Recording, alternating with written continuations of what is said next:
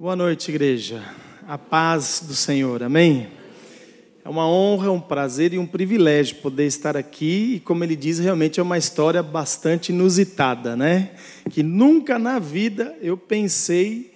Na verdade, quando nós nos conhecemos ou nos vimos a primeira vez, tínhamos o quê? Sete anos de idade. Nem eu sabia que ele era crente, nem eu sabia que, nem ele sabia que eu era crente. Mas agora conversando, gente já sabia que já vinha de famílias cristãs já, desde, desde praticamente do berço, né? E conforme ele contou aqui, são conexões de Deus realmente, conexões é, que o Senhor faz e que é tudo para louvor da sua glória. Agora, vou falar um pouquinho mais a meu respeito, para que você saiba aí o meu percurso. Como você já sabe, eu estou em Portugal já há 25 anos, né? É ruim ficar falando data, né? Porque quem olha pensa, tem só 22, de repente. Né? Mas é assim, em 1996 eu casei com a Daniela, minha esposa, e sete meses depois fui enviado para uma missão aqui, de Portu... aqui do Brasil para Portugal, para ser diretor e responsável dessa missão, chama Missão Evangélica Shekinah. E nós, então, sete meses depois, no ano de 1997, chegamos em Portugal para trabalhar maioritariamente com a igreja, porque o trabalho dessa missão ela era de, ela é ainda, né, de treinamento, de formação de pastores, de líderes, e nós fomos para lá com este objetivo. E o que é interessante na minha vida, é, como eu falei aqui, minha família se converteu, eu tinha quatro anos de idade. Ela, é, e fomos parar numa igreja que era a mesma igreja em que a família da minha esposa se casou. Por isso eu conheço ela desde que ela tinha três anos de idade. E já preparei tudo desde aquela altura para que fosse um bom casamento, não é? e crescemos, desenvolvemos a nossa vida cristã, mas como um cristão normal. Você sabe o que é um crente normal? Pergunta aí para a pessoa que está assistindo, sabe o que é um crente normal? Então eu vou tentar te explicar com base na minha história, tá bom? Eu vou tentar te explicar com base na minha história, qualquer semelhança é mera coincidência, tá bom? Não estou falando de você, eu nem te conheço. Apesar de que eu, olha, morei aqui atrás, hein? Conjunto José Bonifácio 2. Mas o crente normal, a minha história era mais ou menos o seguinte: eu ia para a igreja, cresci dentro da igreja, participei dos grupos do ministério infantil da igreja, dos adolescentes, dos jovens. Mas se tivesse alguma coisa melhor, muitas vezes num sábado à noite para fazer, né, sair com alguns colegas, eu ia. Deixava a igreja em segundo plano. Né? Se de repente no domingo aparecesse um almoço na casa de um parente, falar, ah, vamos para lá então. E nunca fui assim uma pessoa ativa ministerialmente, que estivesse disposto a pagar preço, servir, né, gastar tempo. Isso foi o meu crescimento dentro da igreja, apesar de nunca ter me desviado. Nunca me desviei. Nem eu, nem minha esposa sempre estivemos lá, nossas famílias sempre foram cristãs, inclusive comecei a namorar com ela, eu tinha 16 anos, ela tinha 15, porque as nossas famílias já se conheciam há muito tempo, não é? Então houve desde ali uma aprovação.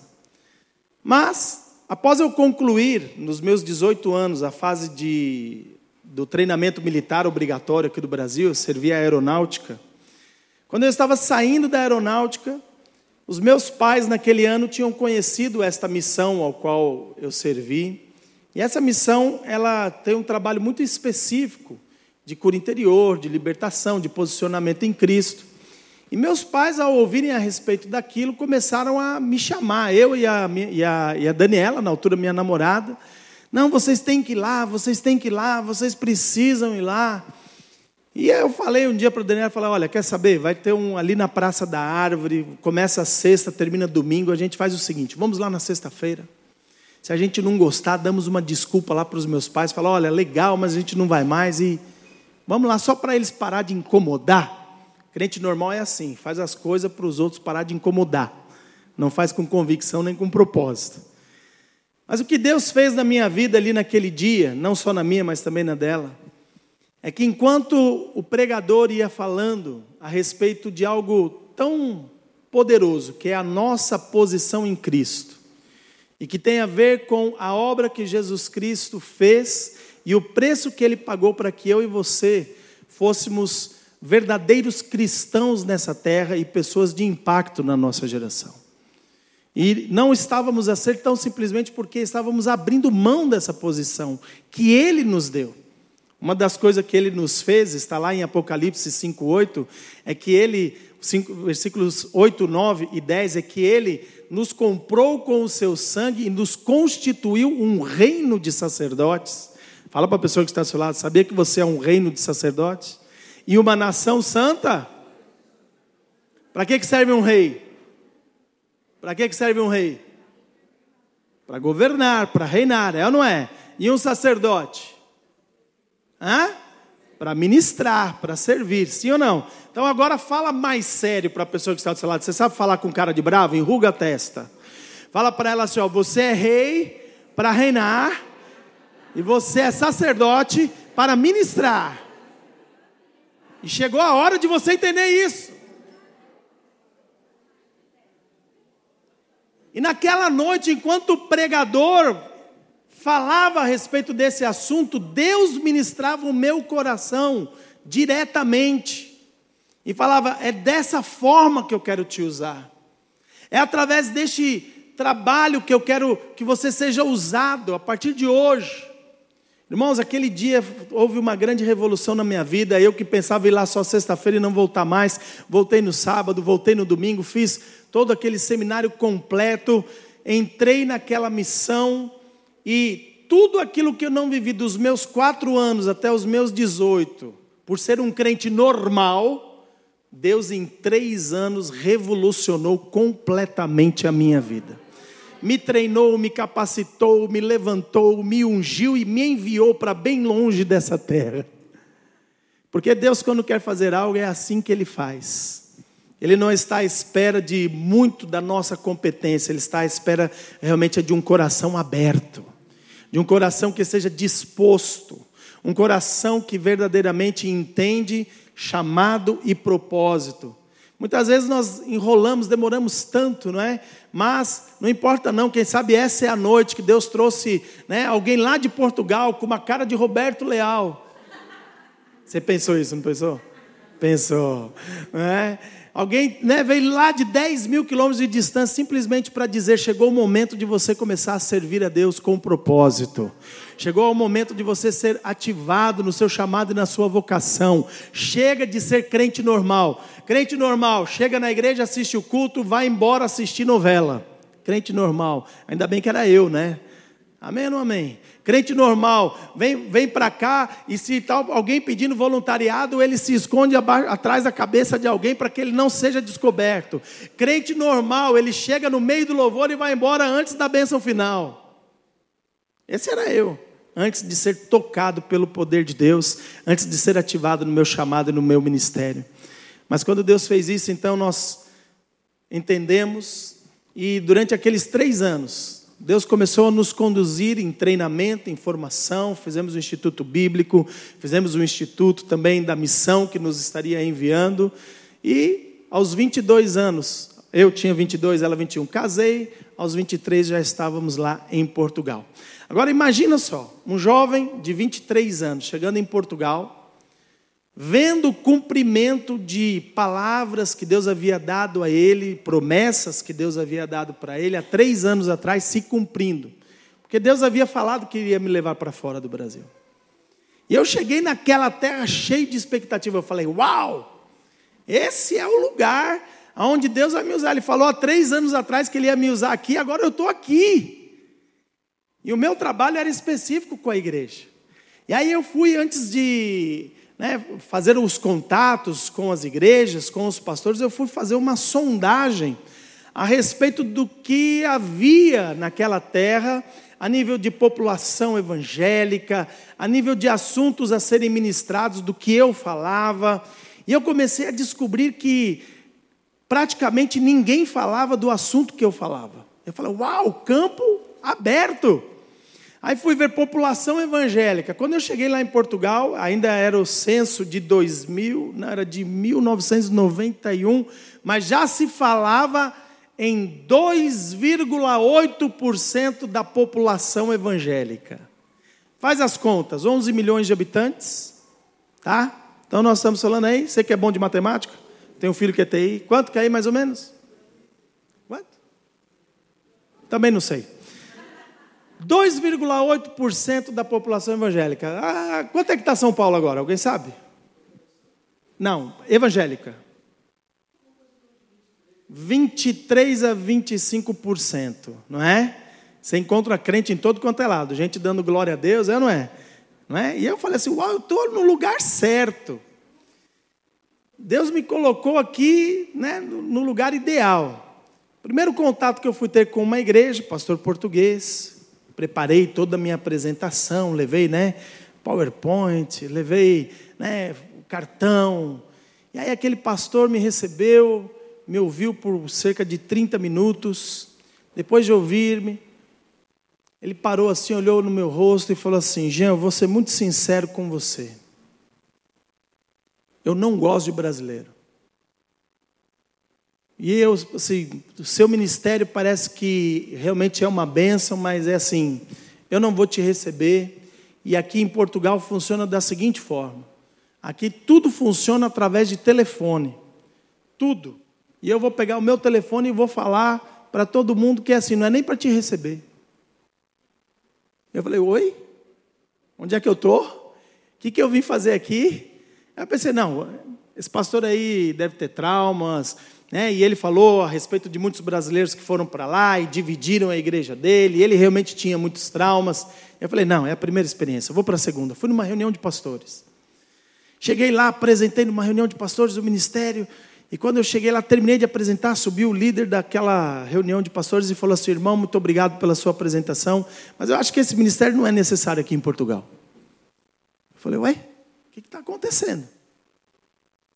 E de repente, Passados já ali quase que seis meses, eu comecei a pensar: o que, que eu estou fazendo aqui? Enquanto lá no Brasil, nós viajávamos várias cidades, estados, pregando e pregando em lugares muitas vezes com mais de mil pessoas, né? E em todo lugar e sendo recebido aqui, de repente não querem nem me ouvir falar. O que está acontecendo? O que, que eu vim fazer aqui? E ali então Deus começou a ministrar o meu coração e falando assim: olha, é muito mais profundo o que eu quero fazer com você do que aquilo que você pensa. Então, sossega, aprende e entenda para servir melhor a sua geração. Então, eu quero ministrar você hoje. Falei aqui um pouquinho dessa minha história. Hoje, né, eu já tenho, já vivo em Portugal há 25 anos. Tenho duas filhas nascidas em Portugal, a Giovana com 22 anos, a Ana Clara com 15 anos né? E estamos estabelecidos lá não mais por esta missão, mas já há 20 anos com uma igreja chamada Comunidade Apostólica e Profética, ao qual temos ali em Portugal e também uma extensão dela em Londres, no Reino Unido. Foi um trabalho difícil, dolorido, tivemos que passar por muitas situações, mas vencemos.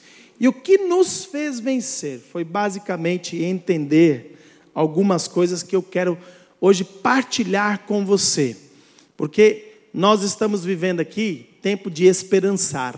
Amém ou não amém? Fala aí para a pessoa que está do seu lado, é tempo de esperançar. E quando eu vejo aqui 45 aniversário de uma igreja, irmãos, eu me alegro muito. Sabe por quê? Porque o esperançar que eu vou hoje falar com você não tem a ver só com você. Mas eu quero já te dizer que este bairro pode esperançar, esta cidade pode esperançar, porque vocês estão aqui, porque essa igreja existe, esta nação pode esperançar.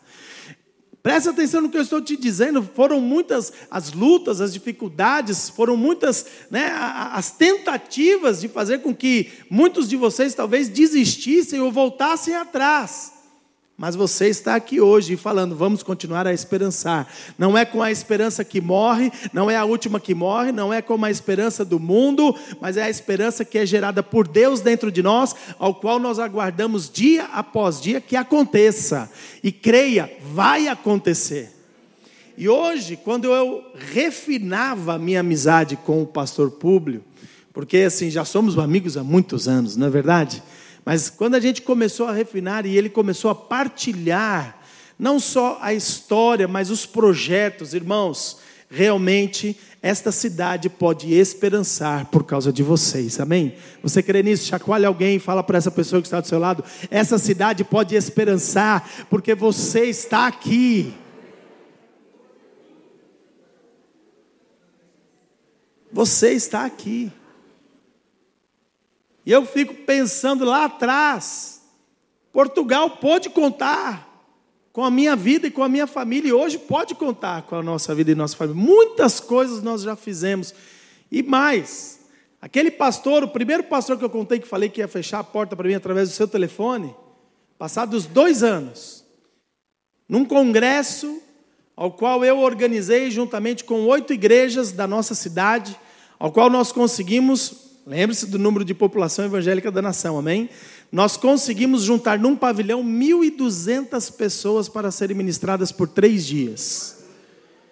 E naquele congresso, esse pastor me procura simplesmente para me pedir perdão e falar assim: Jean, quando você chegou aqui, eu falei que ia usar o meu telefone para fechar as portas para você, mas a partir de hoje, conta comigo e com o meu telefone para abrir as portas dessa nação, para que você possa abençoar essa terra. E é assim que Deus faz. Quando nós temos a convicção do nosso chamado, quando nós realmente deixamos com que as angústias e desapontamentos do passado fiquem lá atrás e nos focamos no alvo que foi proposto pelo Senhor. Amém? E entendemos o que Deus quer conosco nesse tempo. Então eu quero começar com o versículo de Atos 13, versículo 36. E diz assim: porque tendo Davi no seu tempo servido conforme o plano de Deus, morreu, foi sepultado ao lado de seus pais e viu corrupção. Vou ler aqui da minha tradução, NVI, não sei se é a mesma, você tem outra? Não sei se tiveres essa. Tendo, pois, Davi servido a propósito de Deus em sua geração, é isso que eu quero que você entenda hoje. Tendo, pois, Davi servido, em primeiro lugar, ao propósito de Deus. Deus tem um propósito contigo. Deus não quer que você seja um crente normal que aquece os bancos nos dias de cultos que já estão na agenda da igreja e vai embora para casa e não tenha impacto nenhum na sua família, na sua parentela, ou muito menos na sua vizinhança ou no seu trabalho. Deus te chamou com um propósito para que você sirva este propósito, não somente a Ele, mas também à sua geração. Todos aqueles que estão passando pela sua volta, todos os dias, de tempos em tempos, seja as pessoas do comércio, seja os colegas de trabalho, seja a tua própria parentela, a tua família. Eu quero que você entenda que Deus te colocou aqui hoje e te trouxe em primeiro lugar para que você possa servir ao propósito de Deus e a esta geração, a estes homens e mulheres que são carenciados muitas vezes da glória de Deus e que ainda não descobriram que há um poder salvador derramado por Cristo Jesus há dois mil anos atrás por eles, para os salvá-los e para os resgatá-los das trevas. Você está entendendo o que eu estou te falando? Deus te escolheu, meu querido. Deus olhou para você e falou: é este, assim como olhou para Davi. Quando ele ainda era um menino, quando ele ainda era alguém esquecido pelo seu próprio pai, porque era o caçula, e eu sei o que é ser caçula também. Eu sou o quarto filho, ok? Dos quais os três primeiros, o mais próximo de mim, tem seis anos. Eu sou caçulinha, é fácil ser esquecido. Está percebendo? Também é fácil ser mimado. Amém ou amém? Mas no caso de Davi, naquele tempo era difícil de ser mimado, era mais fácil ser esquecido. E você se lembra quando né, foi convocada toda a família para ungir um rei, quando o profeta falou: Nós precisamos ungir um rei da casa de Jessé, como é que foi? Logo que entra o primeiro forte, musculado, né, o profeta já fala: É esse. Deus fala: Olha, não olha a aparência, não olha para a aparência, porque eu vejo é o coração. E foi engraçado que foi passando filho por filho, até né, chegar ali, parecia que era o último filho. E o profeta falou: não tem mais nenhum aí não. O próprio pai já não lembrava. Fala para a pessoa que está do seu lado: pode a sua família se esquecer de você, mas Deus não se esquece, porque Ele tem um propósito contigo. Palavra de Deus fala que pode até uma mãe se esquecer da criança que amamenta, mas Deus não se esquece de nós. Logo você foi criado não simplesmente para ser mais um no banco de uma igreja ou ser mais um no meio de uma geração, não. Você foi criado com o propósito por Deus para que você possa servir a sua geração através desse propósito. E Deus olha para você. Por mais que muitas vezes a tua família te esqueça, por mais que muitas vezes os teus próprios pais te abandonem e digam: não, não, esse aqui não vai servir para nada. Mas quando o profeta lembrou de Davi, ele falou: ah, é verdade, tem lá um, está cuidando das ovelhas. Está lá cuidando das ovelhas. Aquele que parecia que não tinha nada, porque diz que ele era, né, se serviço para alguma coisa era modelo, porque diz que ele era bonito, formoso, mas como não havia ainda moda naquele tempo, não servia para nada, não sei para cuidar de ovelha. Aí chamou franzininho, né? Pequeno, diferente dos irmãos, mas foi exatamente aquele que Deus chamou, escolheu e ungiu naquele momento, ó, derramou sobre ele o quê? Uma unção de governo, certo? Você está entendendo o que eu estou falando aqui? Uma unção de governo. Deus te instituiu um reino de sacerdote, há uma unção de governo sobre a sua cabeça. Você crê nisso? Põe a mão na sua cabeça e fala comigo assim: há uma unção sobre a minha cabeça. E é de governo. O que é que você vai fazer com ela? A minha pergunta para você é: o que é que você vai fazer com esta unção de governo que está sobre a sua cabeça? E quando é que ela entrou na sua vida? No dia em que você aceitou Jesus, porque foi quando você foi comprado pelo sangue dele. Foi aí que ele te constituiu um reino de sacerdote. Foi nesse momento que ele te fez uma nação santa. Amém ou amém? Mas eu quero ainda pegar um outro episódio da vida de Davi. Abre lá para nós em 1 Samuel, capítulo 17. E agora já era o momento da guerra, aquele momento crucial aonde o exército de Israel estava sendo confrontado pelos filisteus e a guerra toda seria decidida por apenas um confronto, um embate. Havia um gigante né, de aproximadamente 3 metros, falando: só envia um para lutar comigo. Só um. E quem vencer, não precisa haver morte, não precisa haver derramamento de sangue. Quem ganhar esse embate é o vencedor da guerra. E você conhece a história, não sabe? Que ninguém queria ir, nenhum soldado. Já estavam lá os irmãos, inclusive, de Davi. Já estavam lá né, com armaduras, já estavam lá preparados para a guerra. Davi não, porque Davi ficava cuidando de ovelhas. E aí então o pai tem uma excelente ideia, fala: olha, os teus irmãos já estão há tantos dias lá na guerra, vai lá levar comida para eles, vai lá ver como é que está a situação e me traz notícias. Davi foi, não foi com nenhuma intenção, não foi lá com o desejo de resolver nenhum problema. E muitas vezes nós estamos assim, não é verdade? A gente está andando na nossa vida, no nosso dia, a gente não está procurando sarna para se coçar, é ou não é? Quem gosta de arrumar sarna para se coçar aqui? Eu não gosto.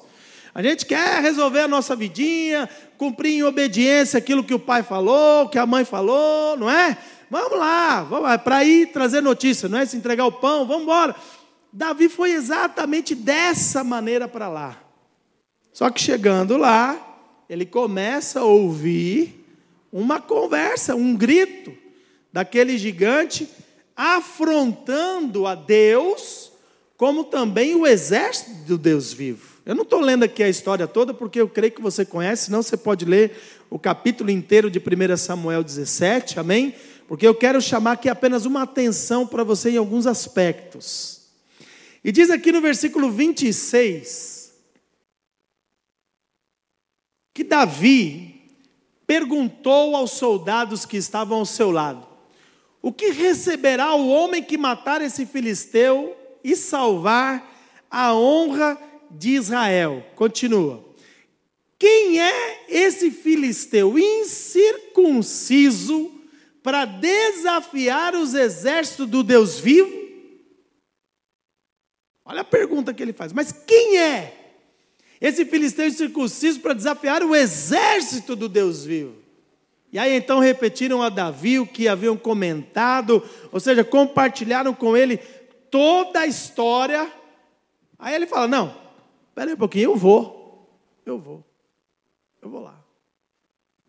Ah, quando apresentaram o único homem disponível para entrar no campo de batalha para Saul, que era o rei, Saul olhou para o menino e falou assim: Não, não vai dar certo esse negócio, não.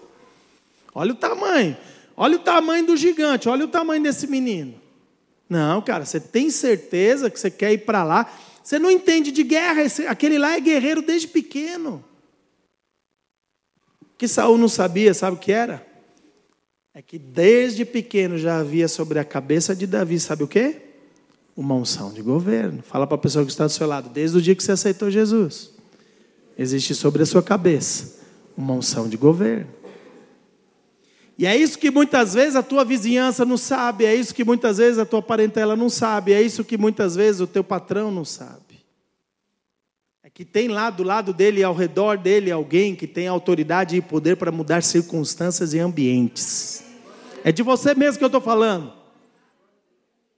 Tem ali alguém que, na verdade, pode fazer toda a diferença na história de um lugar, de uma família, de uma empresa, de um negócio, de uma cidade, de uma nação inteira. E é de você mesmo que eu estou falando. Você está entendendo o que eu estou falando? Sim ou não? E aí então, lá no versículo 32 já, para a gente avançar um pouquinho, Davi disse a Saul: ninguém deve ficar com o coração abatido por causa desse filisteu. Olha a conversa desse menino.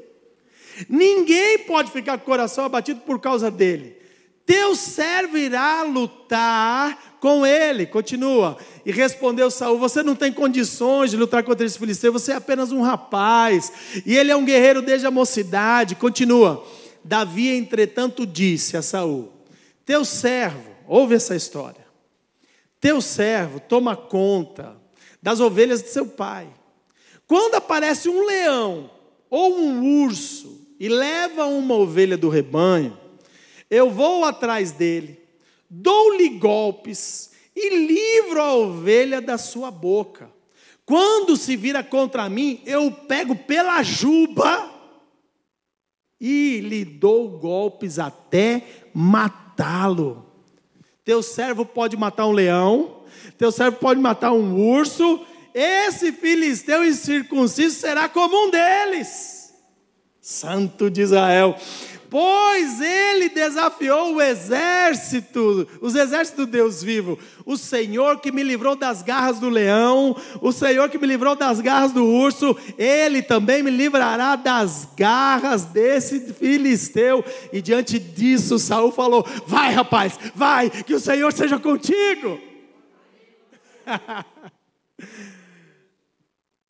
Irmãos, é assim, quando você entende o que está sobre a sua cabeça e a forma como Deus, a bem da verdade, te levantou para ser alguém que vai servir a Ele diante da sua geração, pode se levantar o que for ou quem for.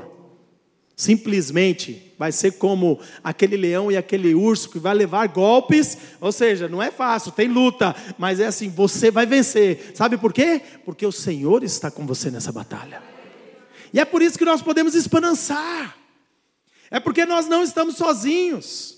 Eu e você podemos esperançar, porque quando Ele nos convocou para a evangelização, não só da nossa família, da nossa cidade, da nossa geração, Ele falou: vocês não vão sozinhos. Você lembra lá em Mateus 28, a partir do versículo 19 e 20, o que é que ele disse? Hã? Ele fala: ide e fazei discípulos de todas as nações, batizando-os em nome do Pai, do Filho e do Espírito Santo, ensinando todas as coisas que eu vos ensinei, vos dei para guardar, e eis que eu estarei convosco. Fala para a pessoa que está do seu lado: você vai evangelizar, você vai batizar, você vai ensinar, e sabe quem é que vai estar com você? O Senhor dos exércitos. E você vai encontrar afronta do inimigo, você vai encontrar pessoas negando o evangelho, você vai encontrar pessoas querendo te rejeitar, porque falando para você, vai embora. Não importa. Você vai golpear, golpear, golpear, e o Senhor dos exércitos estará com você, e eles serão reduzidos a nada, e o Evangelho será pregado, anunciado por você, e o resultado, que muitas dessas pessoas que você acreditava, não tem mais jeito, elas vão se salvar. Por isso, não perca a esperança, hoje é um novo tempo sobre a sua vida. Hoje está sendo ativado, eu profetizo hoje sobre você, está sendo ativada esta unção de governo sobre você, para que você comece a falar de Jesus para aquelas mesmas pessoas que sempre te rejeitaram, mas agora elas vão ouvir de uma maneira diferente, porque agora você chega numa autoridade diferente. Você entende que você é um reino de sacerdote. Fala para a pessoa que está do seu lado, é entendimento. Não é nada que eu vou te dar, porque quem te dá é Ele. Você só vai entender. Eu sou rei para reinar, eu sou sacerdote para ministrar. Fala comigo, eu sou rei para reinar, e eu sou sacerdote para ministrar. E quem é que você vai ministrar? A sua geração. Davi serviu de acordo com o propósito de Deus, amém ou amém? A sua geração. Muita gente hoje está se perdendo porque você ainda não entendeu quem você é no meio disso tudo. Você talvez está aqui olhando para mim se identificando. Eu também sou um crente normal. Eu declaro em nome de Jesus, você vai deixar de ser um crente normal. Hoje Deus começa uma revolução na sua vida, assim como ele começou na minha. E eu não sei se ele vai te levar para longe. Mas o que importa é que você começa aqui. Você começa com aqueles da sua casa. Se tem lá um marido que ainda não aceitou Jesus, hoje chega lá na unção de governo e fala: é hoje que a salvação entra aqui. Se tem ainda algum filho perdido, fala: é hoje que a salvação vai mudar essa situação, porque através dessa unção de governo, o rei chegou aqui, o rei dos reis, através da minha vida, chega aqui e ele vem com salvação e glória. Você está entendendo o que eu estou te falando aqui? Agora, por que será que até muitas vezes, por que será que muitos outros não reagiram, não agiram como Davi? É aí que a gente tem que pensar. E a gente fala, ah, é o medo. A gente pode se basear em medo, ah, talvez é o medo. Chegou lá e, e não, mas eu vou te falar, tem uma questão ainda maior. Davi cuidava do rebanho do pai. Não tinha só uma ovelha, não é verdade? Deveria haver várias ovelhas. O que é uma ovelha na boca de um leão? O que é isso? Se sou, talvez se fosse nós, a gente olhasse, opa, o leão pegou. Deixa lá. Tchau, leão, não volte mais. É verdade ou não é? Aí vem o urso. Epa, o urso pegou, deixa lá. Talvez, assim, eu falo, se fosse eu, talvez eu agiria assim. E você, como é que você reagiria? Você ia fazer como Davi? Não. É. Então esse é o problema. Esse é o nosso problema. E é isso que eu quero te ministrar hoje. Sabe qual era o diferencial de Davi para ele servir a Deus, servir o propósito de Deus na sua geração? Sabe o que? Qual era o diferencial dele? É que Davi se importava. Ele se importava com as coisas. Veja bem, quando nós falamos aqui hoje de uma ovelha no rebanho, talvez a gente pense, ah, não é nada. Mas aquilo tinha a ver com o sustento da casa do seu pai. Aquilo tinha a ver com o patrimônio familiar. Aquilo tinha a ver com os bens deles. Você está entendendo o que eu estou falando aqui? E Davi, quando viu o leão ou o urso roubando o patrimônio da sua casa, da sua família, dos seus pais, ele não deixou barato, ele falou: não, não, não, não, não, não aqui não. Leão, aqui não, você não vai roubar a minha família, você não vai roubar a minha casa, você não vai roubar a minha parentela. Por isso eu vou até você com golpes e eu vou tirar da sua boca aquilo que é meu. Eu vou te segurar pela juba e te matar, se você não devolver aquilo que pertence ao meu pai. É difícil de achar hoje, muitas vezes, filhos que têm essa pegada que se importa. Pai gastando dinheiro, né, maluco. Né? Ah, pai, dá aí mais um, um celular. Oh, pai, não está nem aí. Não se importa. Não zela. Não cuida.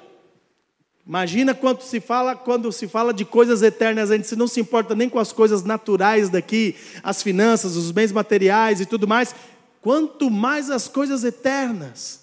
Mas é porque não se importa. Mas eu declaro hoje, eu estou aqui porque você vai começar a se importar com as coisas.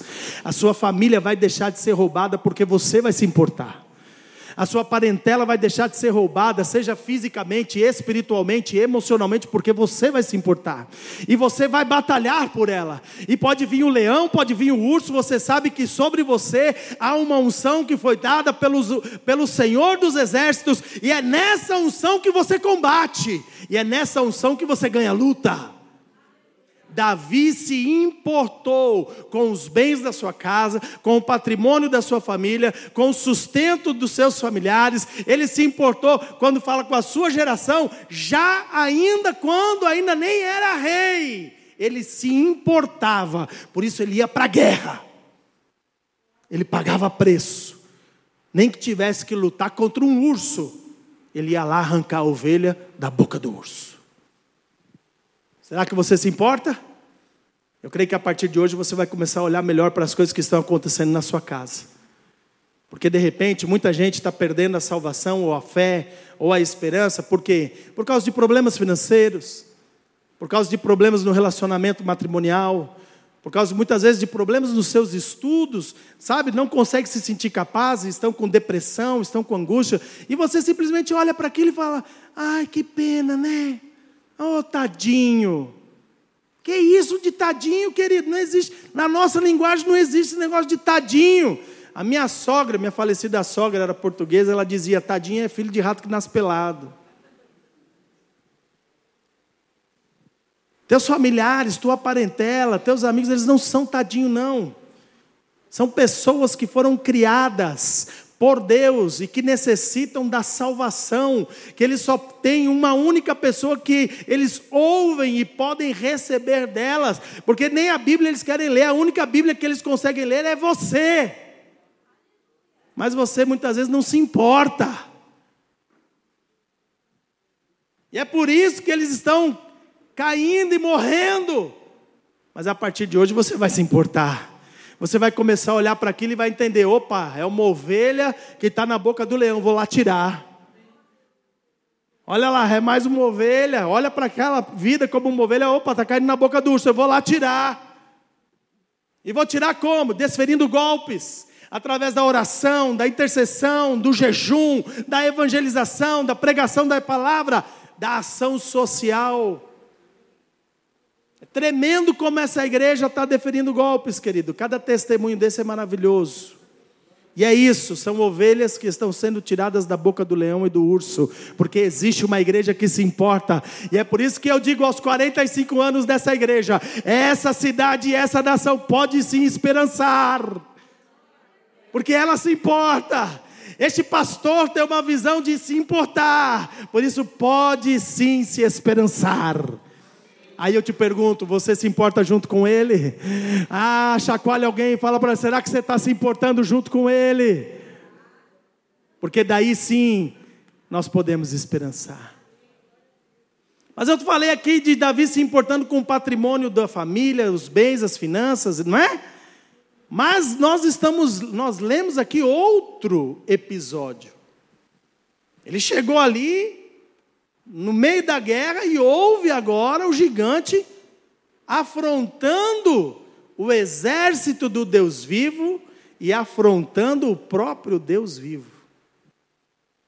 E ele falou assim: quem é esse filisteu incircunciso para se levantar contra o Deus de Israel e contra o exército do Deus de Israel. O que, que eu estou vendo aqui mais uma vez? Davi se importou. Ele poderia ter ido para casa, entregado o pãozinho e falado: vocês se virem também, ó, a guerra é vossa, estou nem aí, vou voltar para minhas ovelhas. Poderia ter feito isso? Cumprir a obediência na totalidade? Sim, o pai mandou ele só fazer isso e levar notícia. Mas porque Davi tinha sobre ele uma unção de governo, Davi se importava, não só com os bens da sua casa, com a sua família, mas ele também se importava com o exército do Deus vivo e principalmente com o nome do Deus Todo-Poderoso que estava ali.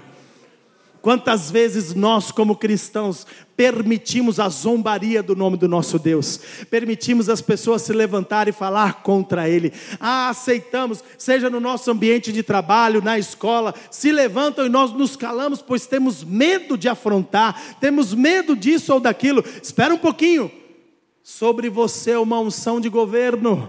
Levante-se nessa unção como Davi, que serviu a sua geração e falou: Quem é este filisteu que está afrontando o nome do Deus vivo? Quem é este filisteu que está afrontando o povo de Deus? Quem é o exército de Deus hoje? Levanta a mão e dá um glória a Deus, fala: Eu sou o exército do Deus vivo.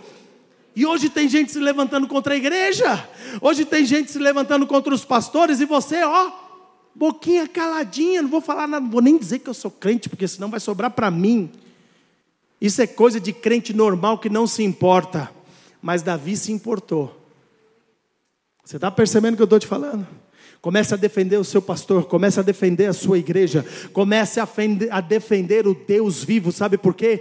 Porque Ele entra nessa guerra com você e Ele te levanta bem alto. Aquele menino que cuidava de ovelhas, esquecido pelos seus pais, desprezado pelos seus irmãos, porque os irmãos falaram para ele: O que, que você está fazendo aqui, menino? Vai embora, você está aqui com arrogância. Quero que você entenda, olha, afrontado, rejeitado, ele se levantou como a maior autoridade e o maior símbolo de rei, um homem segundo o coração de Deus em todo Israel. É isso que Deus quer fazer com você. Mas muitas vezes, porque nós não nos importamos, a gente não alcança outro nível de autoridade, outro nível de governo. Sabe por quê? Porque quando chega a hora de governar, a gente abaixa a cabeça mas Deus hoje, Ele quer te encher de alegria e de esperança para começar a governar em todos os ambientes por onde você andar. Em todos os lugares por onde você passar, você já não vai mais andar de cabeça baixa. Você não vai mais andar pensando que você é um mero crente ou qualquer pessoa que está aqui nessa, na face da terra. Não. Você é aquele que serve o propósito de Deus à sua geração. Você serve no propósito de Deus a sua geração. Você está aqui para servir seus pastores, sua igreja, seus irmãos, seus vizinhos, sua parentela, e a melhor forma é usando essa unção de governo que está sobre você. Você crê nisso? Mas eu sei que porque né, você está ouvindo isso pela primeira vez, talvez você fale assim, mas pastor, eu estou ouvindo isso, mas será que eu consigo? E muitas vezes você está naquela, será que né, vai ser assim mesmo a partir daqui? Eu quero orar por você para que seja assim. Eu quero orar por você para que você saia daqui não só ouvindo uma boa palavra, mas você saia daqui cheio de fé. Saia daqui entendendo que verdadeiramente este é você. Você é aquele que governa, você é aquele que reina, você é aquele que estabelece, mesmo que seja a duros golpes, nem que tenha que segurar o leão na juba, ou a juba do leão. Amém? Nem que você tenha que enfrentar gigantes de três metros, você vai reinar.